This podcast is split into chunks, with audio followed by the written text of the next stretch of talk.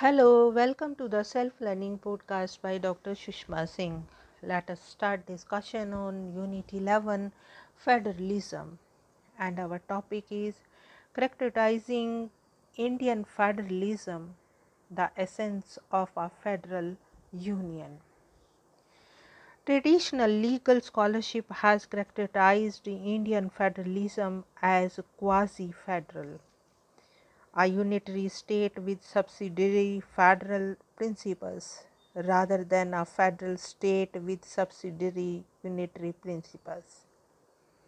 Such characterization probably fails to take into account a totalistic perspective of Indian federalism, its formation, growth, and evolution.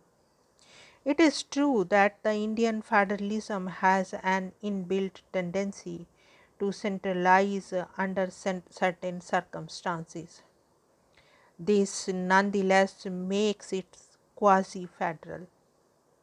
Within the allotted domain, the state is an, as sovereign as the union. In this regard, B.R. Ambedkar's speeches in the Constituent Assembly are worth recalling. During a discussion on emergency provisions on 3rd August 1949, he said, I think it is agreed that our constitution, notwithstanding the many provisions which are contained in it, whereby the center has been given powers to override the provinces, nonetheless is a federal constitution and when we say that the constitution is a federal constitution, it means this that the provinces are as sovereign in their field which is left to them by the constitution as the center is in the field which is assigned to it. In other words, bearing the provisions which permit the center to override any legislation that may be passed by the provinces. The provinces have a plenary authority to make any law for the peace, order, and good government of that province. Now, when once the constitution makes the provinces sovereign, and gives them the planetary powers. The intervention of the center or any other authority must be deemed to be barred because that would be an evasion of the sovereign authority of the province. That is a fundamental proposition which we must accept that we have a federal constitution.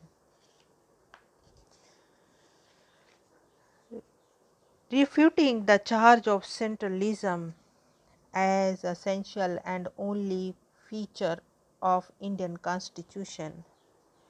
Ambedkar in the assembly on 25th November 1949 said the basic principle of federalism is that the legislative and executive authority is partitioned between the center and state, not by any law to be made by the center, but by the constitution itself. This is what constitution does. The states under our constitution are in no way dependent upon the center for their legislative or executive authority. The center and the states are co equal in this matter. It is difficult to see how such a constitution can be called centralism.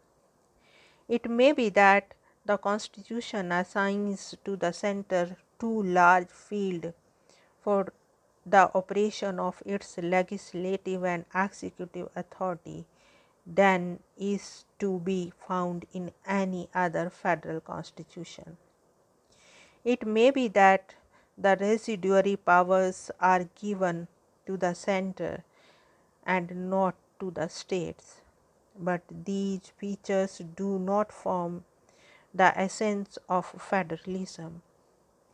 The chief mark of federalism lies in the partition of the legislative and executive authority between the center and the units by the constitution.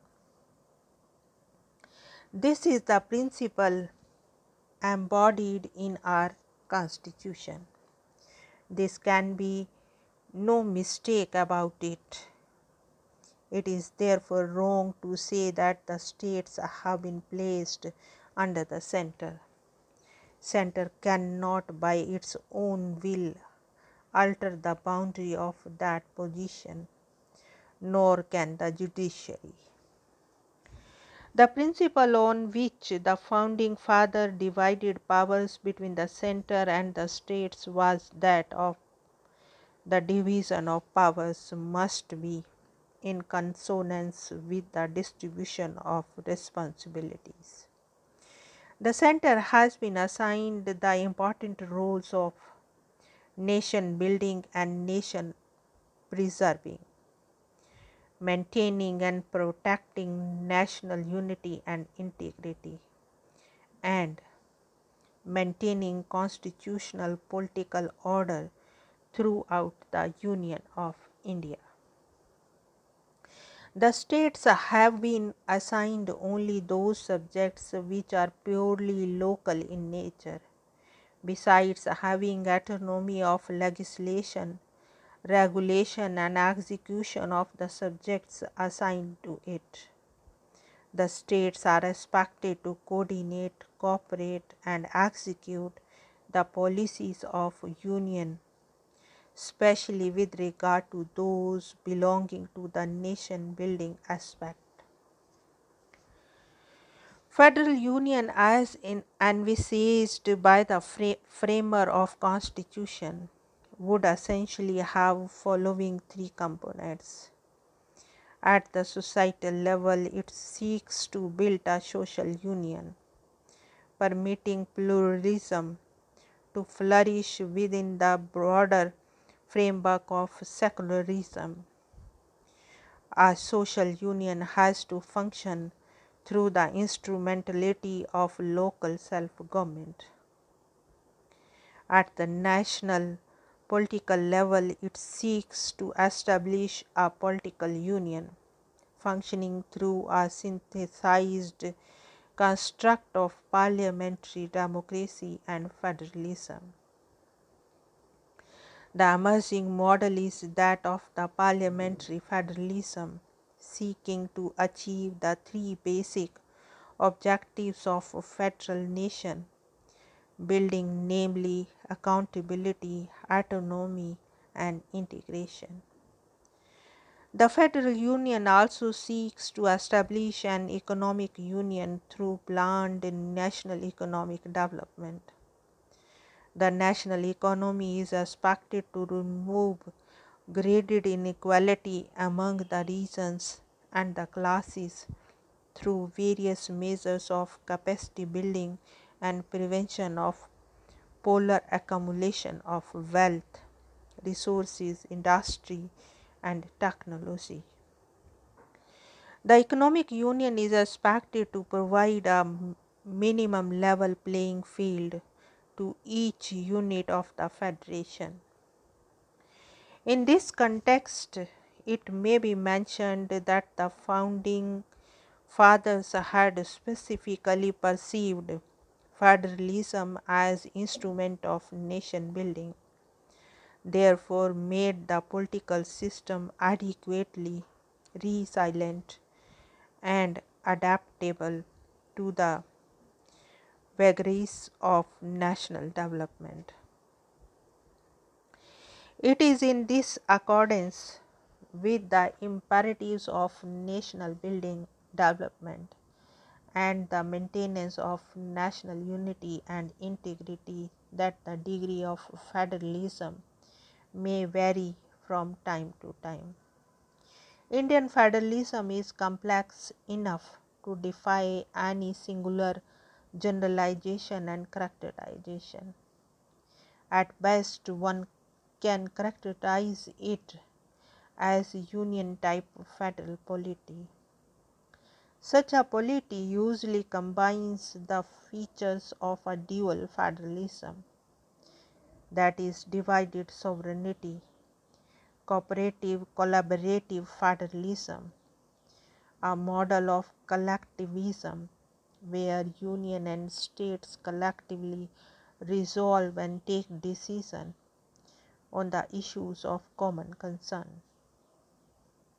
And the interdependent federalism a model of reciprocal dependence. If state depend heavily on union government for fiscal help so the union government on the states for execution of its policies and programs. Now let us wind up the session and take rest. Thank you very much for engaging yourself with the self learning podcast.